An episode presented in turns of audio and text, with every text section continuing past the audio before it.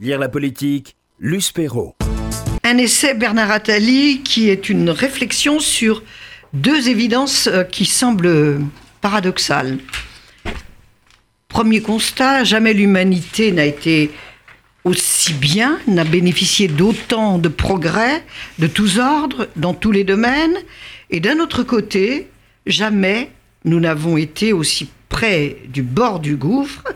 Euh, presque une page entière de votre essai consacrée à tous ces mots qui menacent notre société. On en a évoqué, hélas, quelques-uns dans l'actualité d'aujourd'hui. Le racisme, l'homophobie, les populismes qui montent, euh, l'Europe qui, qui n'est pas foutue d'exister, la Chine qui est de plus en plus liberticide et les États-Unis de plus en plus impérialistes, les grands États qui se réarment, les, guerres religieuses qui, menacent, et un, continent, l'Afrique, qui est, est, au bord de l'implosion. Alors, vous êtes un optimiste, vous êtes un pessimiste. Euh, Expliquez-moi un petit peu comment vous, avec tous ces constats que vous faites et que vous évoquez tout au long de votre essai, comment on peut survivre euh, ce n'est pas la fin d'un monde, c'est pas la fin du monde, dites-vous, mais c'est la fin d'un monde. Oui, c'est la fin. De quel monde C'est la fin d'un monde, clairement. Cela étant, il faut lever tout de suite un, un, un possible malentendu. Je ne fais pas partie de ceux qui pensent que c'était mieux hier. Euh, je bah crois quand même, euh, il y a eu quelques progrès qui nous permettent de mieux vivre. Absolument. Et je crois que si on regarde euh, euh l'histoire en la prenant de haut, les, les, forces du progrès l'ont toujours emporté sur les forces du déclin. Bien sûr. À l'évidence, on, on, on vit mieux aujourd'hui qu'on vivait hier. et il n'est pas nécessaire de se rappeler la grippe espagnole ou la Première Guerre mondiale pour savoir que aujourd'hui, nous, vivons une, période euh, plutôt aimable par rapport à ce que les générations précédentes ont, vécu. Il reste qu'il y a des périodes dans l'histoire où l'addition des menaces euh, est spectaculaire et euh, font peser un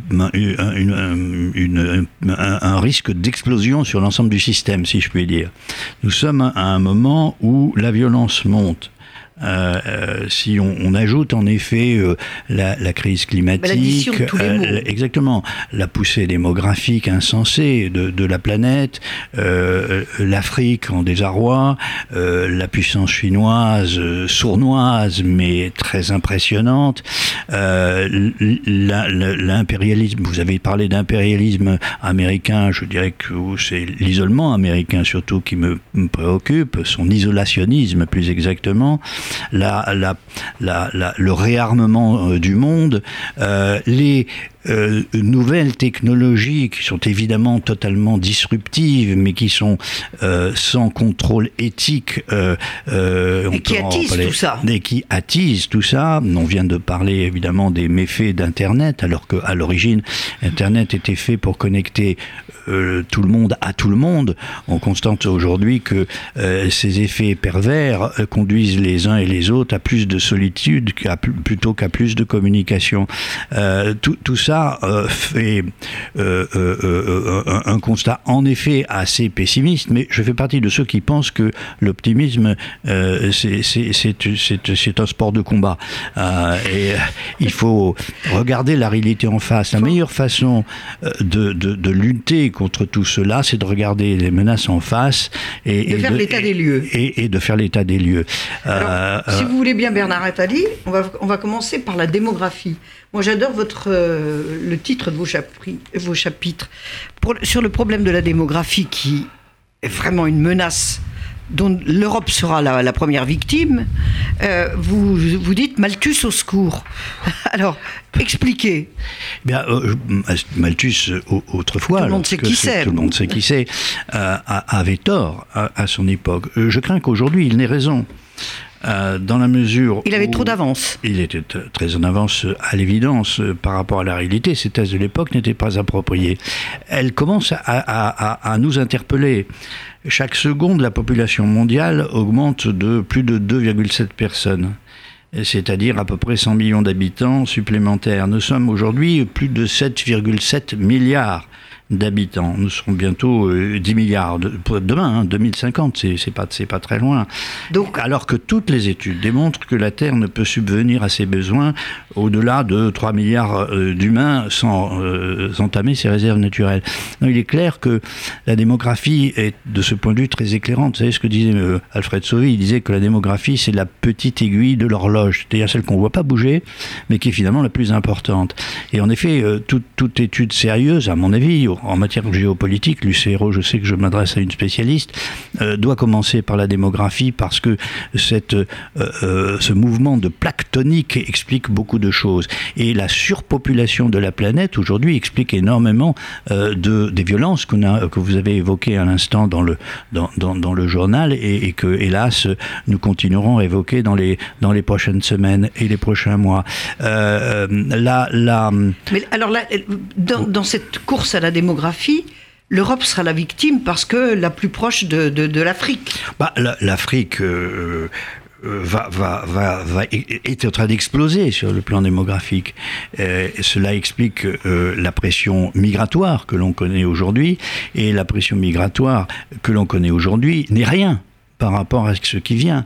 Il faut voir que la Méditerranée n'est pas une mer, c'est un lac, et qu'il y a 14 kilomètres qui séparent les côtes, les côtes, africaines des côtes euh, euh, européennes euh, et, à Gibraltar. Donc, il y a à l'évidence, nous avons à l'évidence devant nous un immense défi migratoire qui vient de l'Afrique, pas que de l'Afrique, mais notamment de l'Afrique, et qui va peser de manière tout à fait considérable sur notre contexte économique et évidemment politique. Et l'Europe ne peut pas absorber tous ces migrants Bien sûr que non, mais encore faudrait-il qu'elle ait une réflexion éthique sur le sujet euh, tout autant que politique.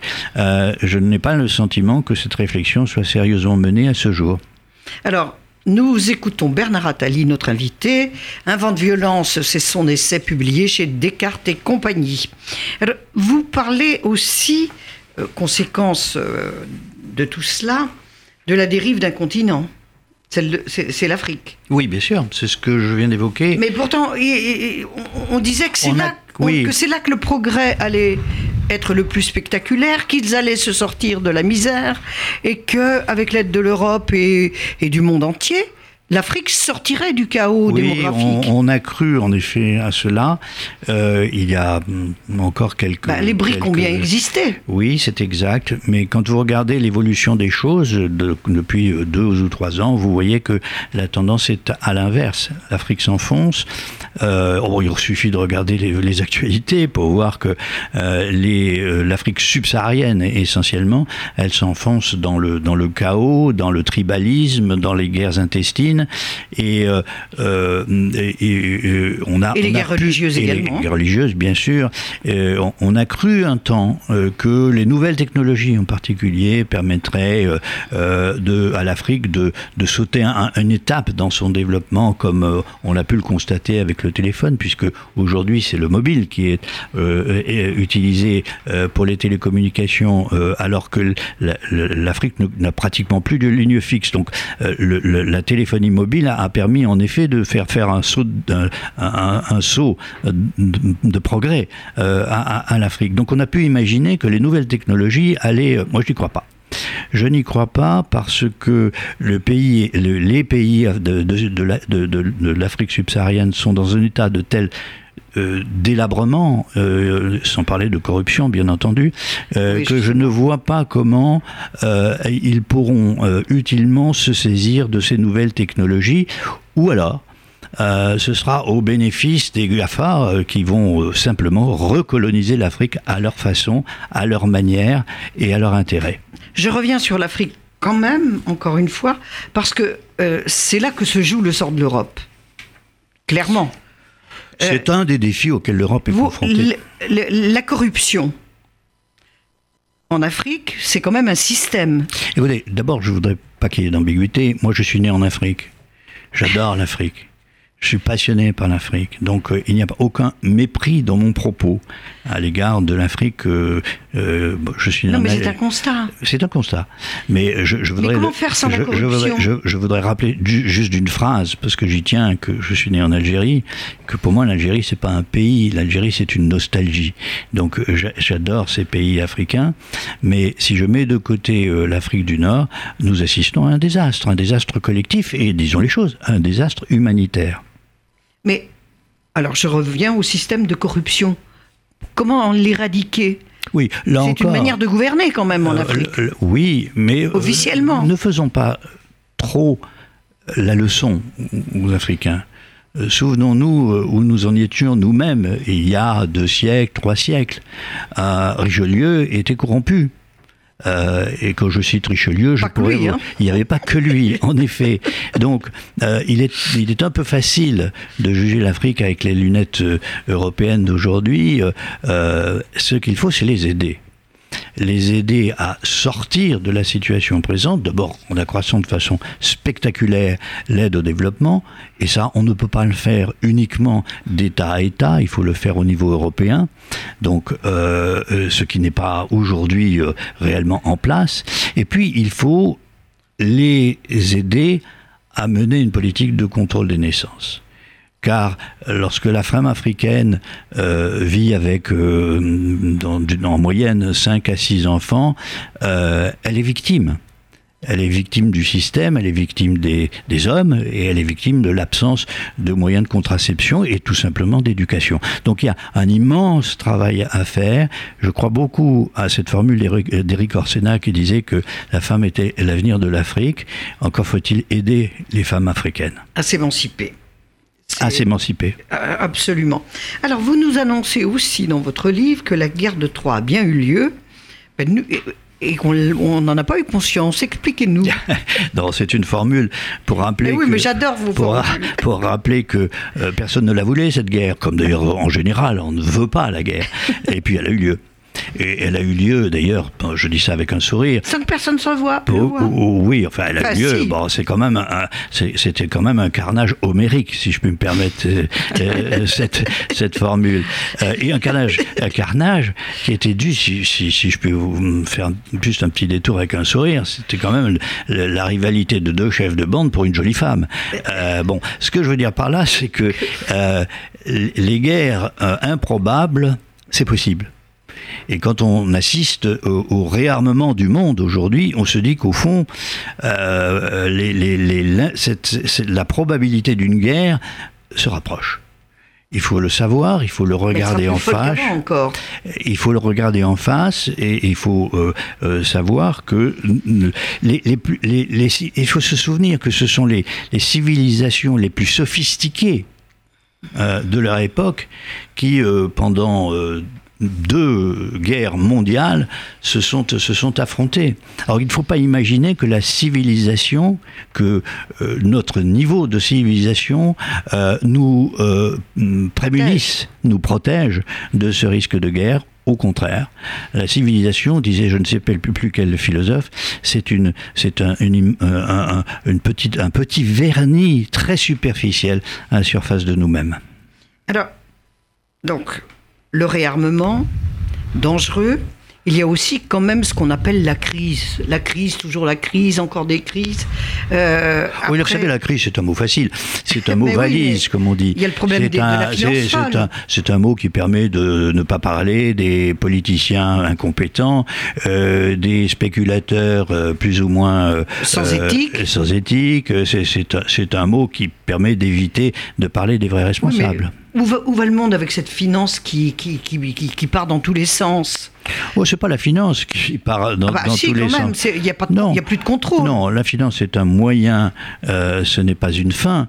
Euh, tant que la finance reste au service de l'économie réelle, elle est indispensable. C'est une, un truisme. Euh, il faut simplement veiller à ce qu'elle soit au service de l'économie et pas dominateur dans le, le système, dans le système économique. Alors, Apocalypse Now, pourquoi Apocalypse? Quand même, vous êtes très pessimiste en nous Ah expliquant. bah parce que- qu'il suffit de regarder euh, l'évolution des choses et pour se rendre compte qu'il y a euh, un- une dichotomie euh, frappante hein, entre la prise de conscience, que je crois est réelle, euh, sur euh, l'état de la planète et de la biodiversité, notamment par la jeunesse, et la réalité de ce que les pouvoirs publics, les différents États sont prêts à faire. Quand on voit que M. Trump, euh, le premier geste de son, euh, de, de- de son magistère a été de se retirer de l'accord de, de On se rend bien compte que on est loin euh, euh, de- d'avoir fait l'unanimité des dirigeants sur euh, l'urgence absolue euh, de, la transition écologique. Et tous les événements récents, en dépit de ce que, en effet, le, gouvernement français essaye de faire, parmi d'autres, montrent bien que il y a loin de, la coupe aux lèvres et, que la prise de conscience de la jeunesse n'est pas n'est pas c'est pas évident. Hein. européenne, pas- oui, bah, mais c'est pas évident. Hein. Euh, c'est pas évident parce que euh, il s'agit de de, de, de, de, convaincre les, les politiques euh, que qu'il faut qu'il faut qu'il faut tout repenser, qu'il faut repenser notre mode de consommation, qu'il faut repenser notre mode de production. C'est pas du tout évident parce que les, les intérêts en cause sont considérables. Oui, mais par, euh, je- par exemple, un exemple concret, vous avez été président de- des directeurs général d'Air France. C'est un progrès immense de pouvoir voyager grâce à l'avion. Mais l'avion est le plus pollueur, le moyen de transport le plus pollueur. On fait comment, Bernard Attali, avec tout ça Euh, Je crois que les, compagnies aériennes sont en train de s'en rendre compte et il y a à IATA en ce moment une réflexion euh, euh, très active sur la façon de contrôler ces, émissions. Vous avez raison, c'est un vrai sujet. D'ailleurs, l'opinion s'en est saisie récemment. C'est un sujet majeur. Ce qui me rassure, c'est que les présidents de compagnies aériennes et IATA, qui est la grande organisation internationale dans ce domaine, en sont maintenant très conscientes. Alors, c'est une conscience récente, mais je pense que la conscience est et que des mesures sont prises. De toute façon, si ces mesures euh, euh, ne sont pas prises par les compagnies aériennes pour limiter leurs émissions et notamment leurs émissions de CO2, euh, elles seront sanctionnées. Elles seront sanctionnées par la fiscalité ou voire même, comme on l'a perçu récemment, par le passager lui-même qui va commencer à hésiter à contribuer par sa, son empreinte carbone à- à la pollution de la planète. Alors, vous évoquez aussi, avec un- une certaine euh, distance, ce grand chef-d'œuvre en péril qu'est la Grande-Bretagne. Euh, euh, avec ce Brexit qui n'arrive pas, qui est voulu et pas voulu, quand même, comment la plus grande et la première démocratie du monde peut-elle en arriver là? Parce qu'on assiste quand même à un spectacle lamentable depuis oui, deux ans. en fait, quand je parlais de chef-d'œuvre en péril, euh, c'est plus, je parlais plus de la démocratie que euh, de la Grande-Bretagne, encore que la formule est en effet applicable à la Grande-Bretagne d'aujourd'hui. Euh, il sûr. est assez fascinant de voir que la plus grande et la plus prestigieuse démocratie parlementaire de la planète euh, s'est tiré une balle dans le pied de façon absurde et, et continue d'ailleurs avec cette histoire de, de- de- de Brexit.